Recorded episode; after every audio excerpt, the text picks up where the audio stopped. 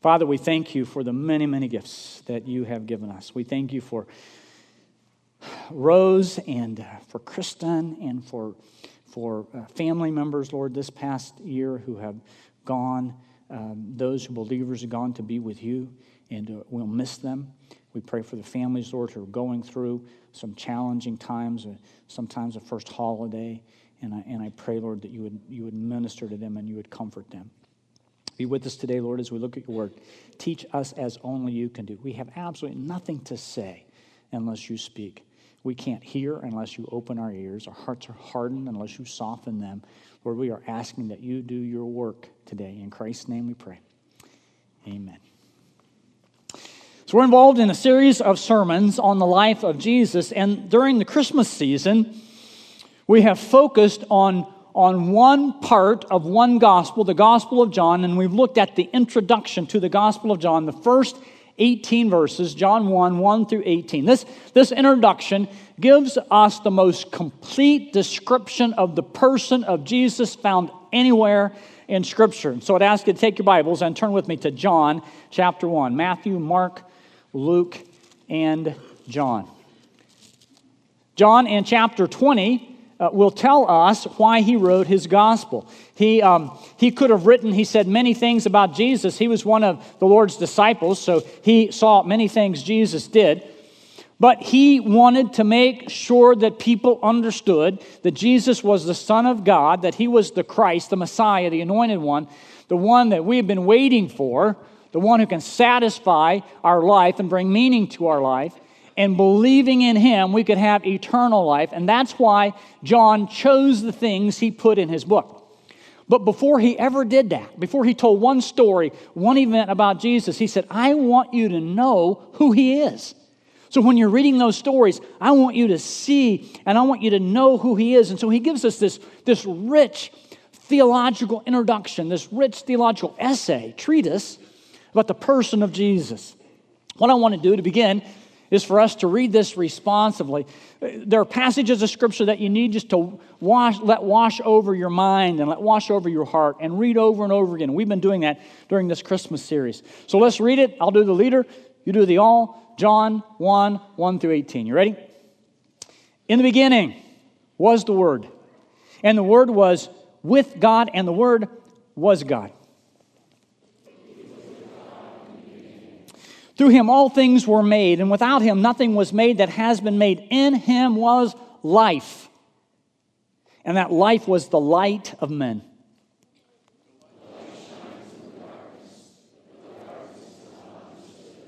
There came a man who was sent from God. His name was John. He came as a witness to testify concerning the light, so that through him all might believe.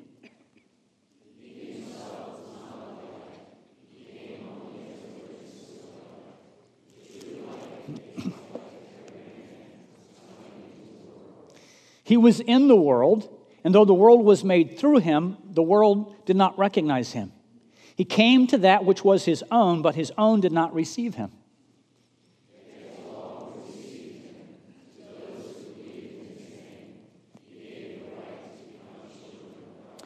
Children born not of natural descent, nor of human decision, nor husband's will, but born of God.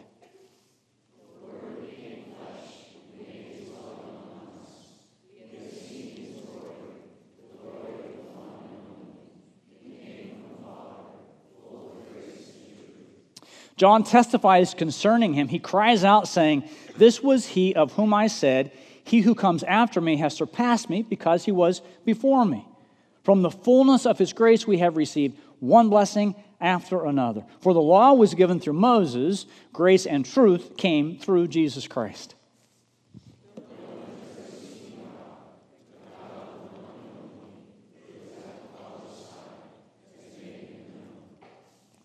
So, John begins in verse 1 by introducing us to Jesus Christ, and he calls him, he uses a strategic title, the Word. In the beginning was the Word, and the Word was with God, and the Word was God. That's the Greek word logos, and John chooses it, again, very strategically.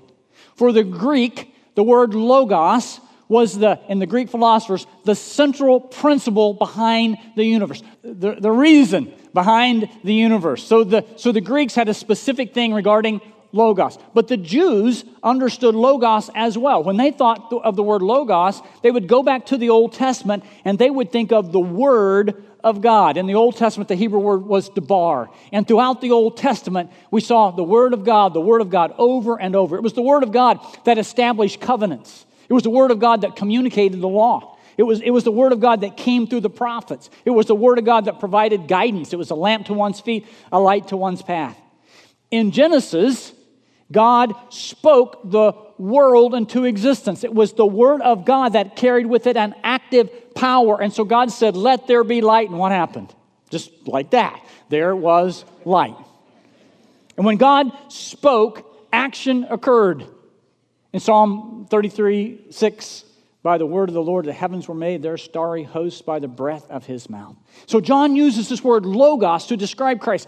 It relates to the Greek, it relates to the Jew. He wants to make sure everyone understands that Jesus Christ is the Word, He is the central person of the universe, He is the very expression of God. If you want to know who God is, just look at Jesus. So far, John has told us seven things about Jesus. He said the Word is eternal. In the beginning was a Word. He said the Word was equal to God. The Word was with God. The Word was God. The Word was the Creator. Through Him, all things were made. Without Him, nothing uh, was made that has been made. In Him was life. Not only physical life that He gave us, not only abundant life, but eternal life. Uh, in that life was the light of men. He was the one who revealed the way to God, and he was the way to God. Yet to all who received him, to those who believed on his name, he gave the right, he gave the authority, he gave the power to become sons and daughters, children of God. Now, during Christmas, we love to tell the Christmas stories, don't we? And Matthew and Luke tell us the stories that we normally tell around Christmas. Both of those gospels together tell us that uh, there was a, a young girl named Mary, and uh, she was engaged to a man named Joseph.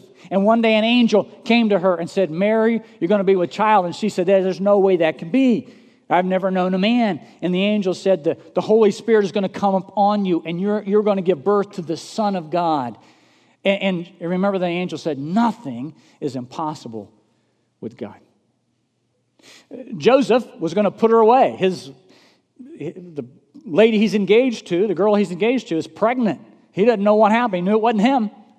But the angel comes to, to Joseph and says, Joseph, this is the Son of God, so you take Mary to be your wife. A, a, a census was put out throughout the whole region.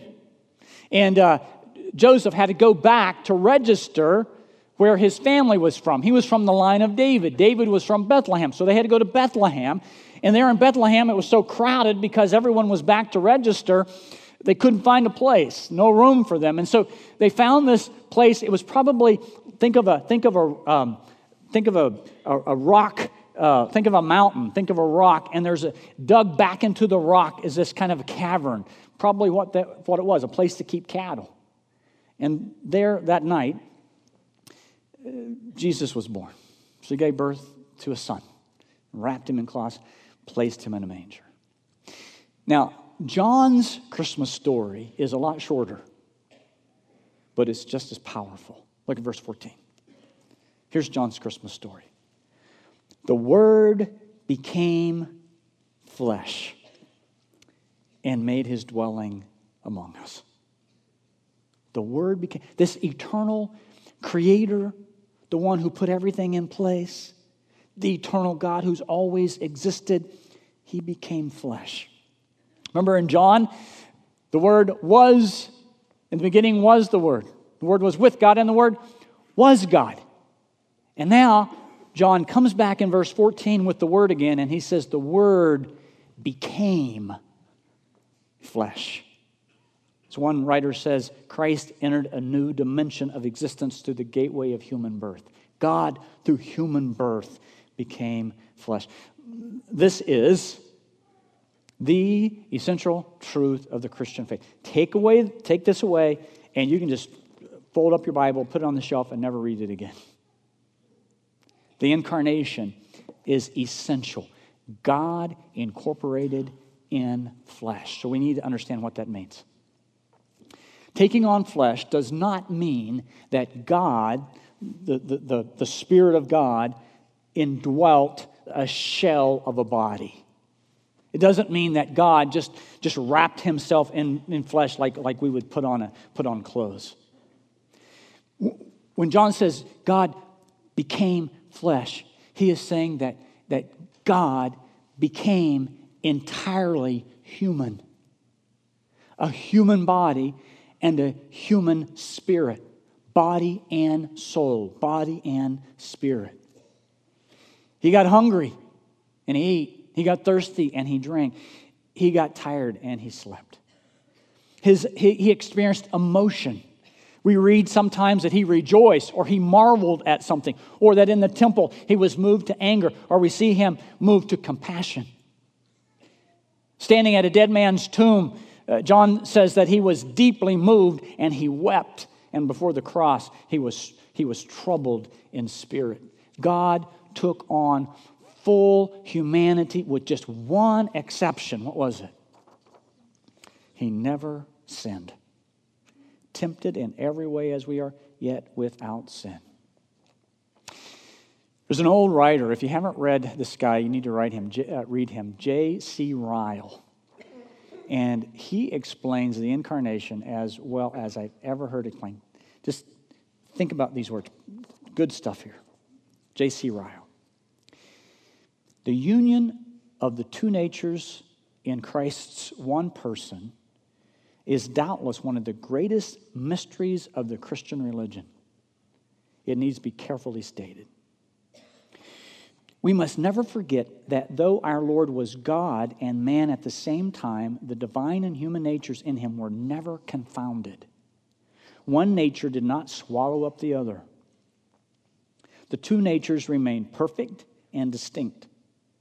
The divinity of Christ was never a moment laid aside. The manhood of Christ during his lifetime was never for a moment unlike our own, though by union with the Godhead greatly dignified. Though perfect God, Christ has always been man from the moment of his incarnation. Though perfect man, Christ never ceased to be perfect God. Though he became flesh in the fullest sense, he never at any period ceased to be the eternal Word, the incarnation. The Word became flesh, fully God, fully man. And John says the Word became flesh and made his dwelling among us. The Word became flesh and he made his dwelling. John strategically chooses this word. It means this He pitched his tent. He pitched his tent among us. He, he, he came and he dwelled tempor- temporarily among us. Now, John chose that word strategically, as he says, the word uh, pitched his tent among us, and we have seen his glory, the glory of the one and only. If you were a Jewish reader reading this, that would have clicked something in your mind, and you would have remembered a time in the Old Testament when the glory of God descended on a what? On a tent. They called it a tent of meeting or, or tabernacle. During the wandering of Israel in the Old Testament, God led them in the form of a cloud by day so they could see it, in the form of a pillar of fire by night so they could move at night. And whenever the cloud settled, they pitched a tent, the tent of meeting, and the cloud came over the tent. Read about it in Exodus. In Exodus chapter 40, here's what it says Then the cloud covered the tent of meeting, and the glory of the Lord filled the tabernacle. Moses could not enter the tent of meeting because the cloud had settled on it and the glory of the Lord filled the tabernacle. So in the Old Testament, God came down in the form of a cloud and, and people saw his glory. I don't know what it would have looked like, there's not a description. But people knew God was settled on the tent. So here's what John does he uses the word pitched his tent to say this Now the glory of God is in the person of Jesus Christ. God has pitched his tent in Jesus. And Jesus has come and he pitched his tent among us. He moved into our neighborhood. And we have seen his glory. We've seen him walk on water.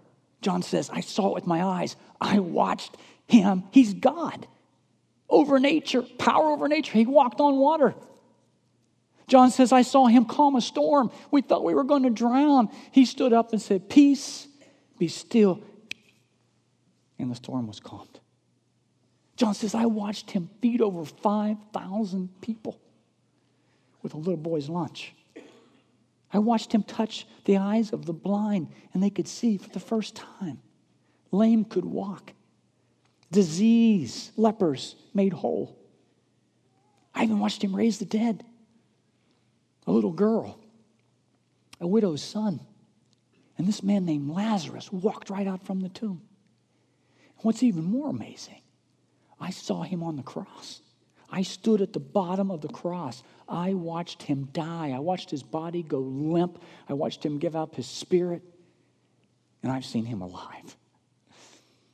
In him, in Jesus, John says, is the glory of God.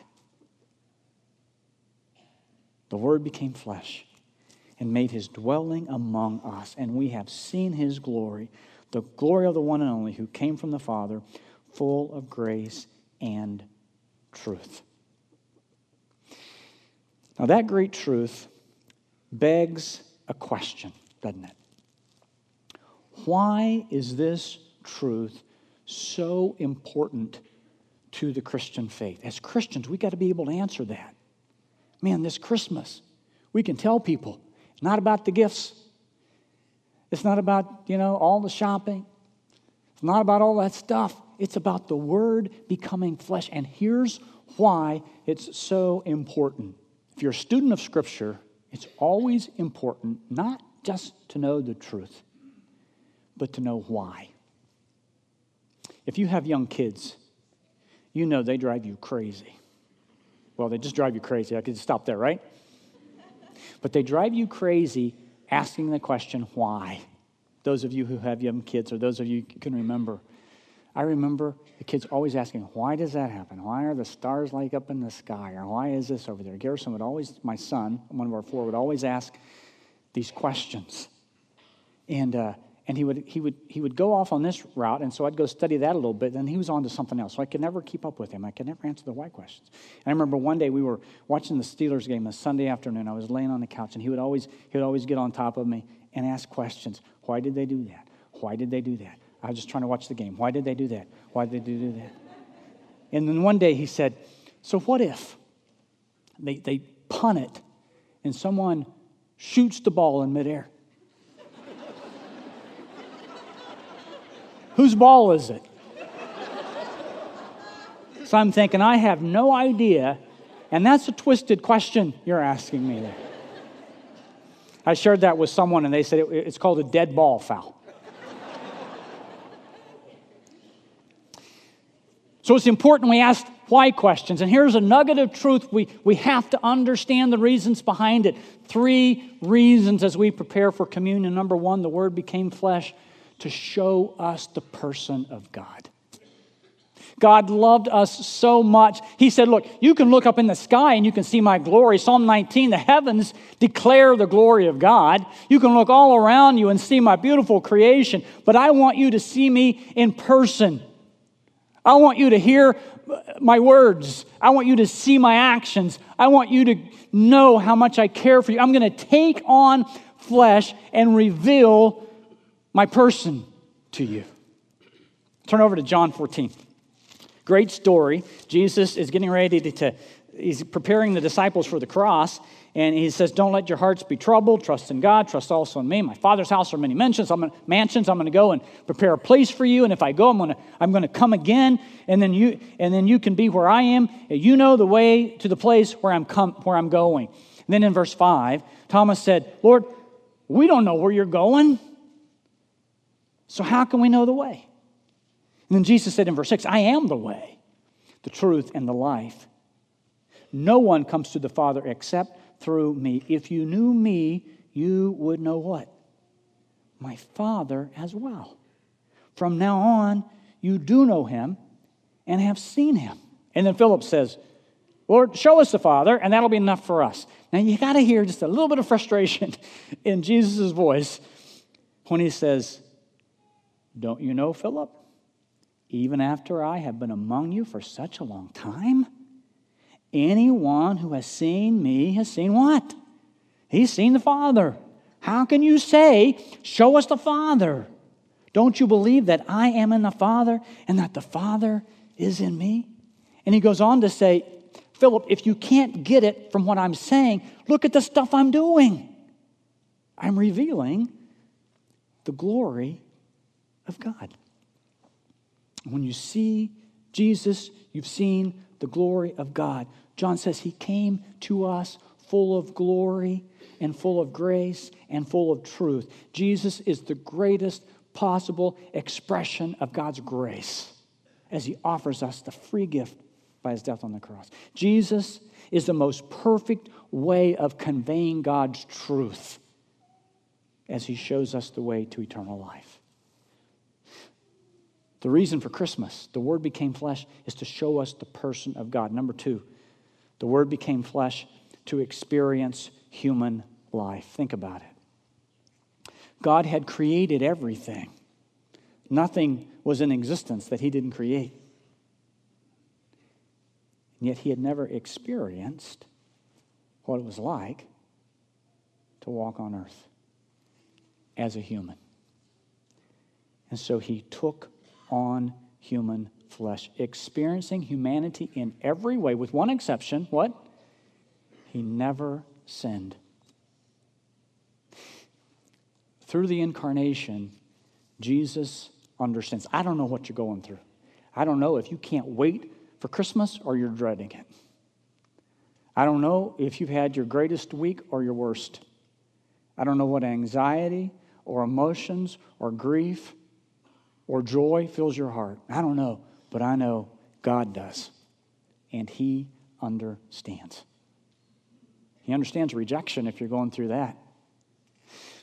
He came to his own, John says, but his own did not receive him. There's a great story when Jesus is, the Feast of the Tabernacles is going to take place, and Jesus is up in Nazareth, sparsely populated area, up in kind of the backwoods of Israel, and his brothers sarcastically say, Hey, you're this great miracle worker. Why don't you go down to Jerusalem so everyone can see your miracles? Why do you stay up here and so few people see them? Go down to Jerusalem if you're this great miracle worker. And then John says, even his brothers did not believe in him. Think about that. Those who grew up with him at that point didn't believe in him. Judas betrayed him for 30 pieces of silver. The disciples ran from him in the garden. When he needed them the most, he was alone. Jesus understands loss. Most commentators believe that Joseph died at some point early in Jesus' life. We never read of Joseph, Joseph again, really, after the birth narrative. And so Jesus knew what it was to put his arm around his mom and walk away from a grave as she is sobbing at the loss of the love of her life. He wept at the tomb of Lazarus. Jesus understands loss. Jesus understands pain for sure. When people would look at individuals being crucified and they would see the agony that they were going through, the pain unbearable sometimes languishing for days on the cross. They didn't have a word to describe the pain. And so they coined a phrase just for the agony of the cross. You know what it is? Excruciate. Out of the cross. You going through some physical pain? Jesus understands. How about temptation? Now, I know everyone here is tempted. Every single one of us. And my temptation may be worse, or maybe um, my temptation may be worse than yours. My temptation may be different than yours, for sure. You're tempted in one area, I'm tempted in another, but we all face temptation. And sometimes we think to ourselves, man, when am I going to stop being tempted by that? It just keeps on coming, doesn't it? Dogs us. Jesus understands temptation. He was tempted in every way as we are, yet without sin. Check this out Hebrews chapter 4. For we do not have a high priest, this is verse 15. We don't have a high priest who is unable to sympathize with our weaknesses. We have one who is tempted in every way, just as we are, yet without sin. So, what, so what does that mean for us? Look at verse 16. Let us then approach the throne of grace with confidence. We have one now sitting on the throne, walked in our shoes.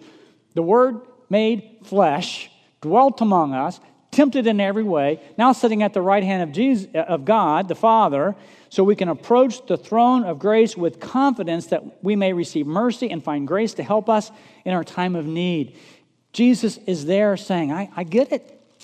I know what that temptation's like.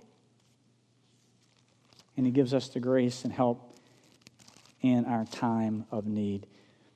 Jesus understands what it's like to walk on this earth. He came to reveal the Father. He came to understand humanity. And number three, the Word became flesh to pay the penalty for our sin by his physical death on the cross. See, all of us have sinned fall short of the glory of God. No way we can work our way to God. I don't care how good you are or how good you think you are. You cannot be good enough for God. The Old Testament, Isaiah says your, your, your, your best effort on your best day is like filthy rags to God. It doesn't even register. You can pile up all your good works, you are still falling short. We cannot get to God on our own. Because of our sin, we deserve death spiritual, physical, eternal death. The moment Adam and Eve disobeyed, they started dying. Spiritual death took over. They started dying physically. Without God, they die eternally. So, would it be possible for someone to die for us? He would have to be a man, right? He can only substitute, can only die a substitute death for a man if you are a man. But it'd have to be different than us because I got to die for my own sins. I can't die for your sins, and you can't die for mine. I got to die for my own. So he would have to be a man, but he would have to be a perfect man. He would have to be fully God, fully man. And he was. The only one who could die on a cross for our sins was Jesus Christ. That separates him from everyone else. He is not one way to God or a good way to God. He is the only way you can have a relationship with the living God. Hebrews chapter 2 says this Since the children have flesh and blood, he too shared in their humanity, so that by his death he might destroy him who holds the power of death, that is, the devil, and free those who all their lives were held in slavery by their fear of death. The writer goes on to say, He died to make atonement for our sins. He died to cover our sins. The only one who can pay the penalty of sin is the Word who became flesh and pitched his tent among us. So, communion is a time when we remember what Jesus has done. We take the bread, we take the cup, and we remember that excruciating death that Jesus died on the cross. And we know that he did that to pay for our sins, and we do it in thanksgiving. If you're a believer, you are welcome to take communion with us today as it's passed. Ken Gorton will come, one of our elders will come and lead us in that in just a second. If you're not a believer, today's the day. If you're not a believer, what are you waiting for? Today's the day when you can trust in Jesus Christ alone as the only way to have that relationship with God. As we prepare our hearts for communion, we, we, we like to think about the Christmas story, right? We talk about Mary and, and the baby. Uh, let's move from the manger to Mary at the cross and listen to these words from uh, Ken Gire in his great book, Intimate Moments with the Savior. Listen to these as we prepare for communion. As Mary stares at the cross, it blurs in a teary mist. Deep down inside, Mary knew that Jesus was a child born to die. In pools of tears swim a few tender memories. His birth in that cold, dark stable in Bethlehem, how he shivered as he, she held him for the first time, so tiny and helpless, how her song lulled him to sleep, and how when she kissed his forehead, he looked so peaceful without a care in the world. Then the cross comes into focus again. She looks up at her son and aches. He is naked, and there is no one to warm him. He is thirsty, and there's no one to wet his lips. He is tired, and there's no one to sing him to sleep. His forehead is wrinkled in agony, and there's no one to kiss it, no one to mop his care ridden brow. What did my son ever do to deserve this? She wonders. A mother's love. That's why she's there. A Savior's love. That's why he is. But love never looked like this. Pools of blood beating the dirt beneath the cross, a heavy spike through the feet, ribs protruding against the skin, open wounds bothered by flies, eyes swollen with fever, hair matted from the morning's thorns, hands raised to God on splintered wood, a slumped torso dangling from impaled wrists. And then suddenly, Mary realizes the Word became flesh. Suddenly, Mary realizes he is about his Father's business. Isaiah says, But he was pierced for our transgressions he was crushed for our iniquities. The punishment that brought us peace was on him, and by his wounds we are healed.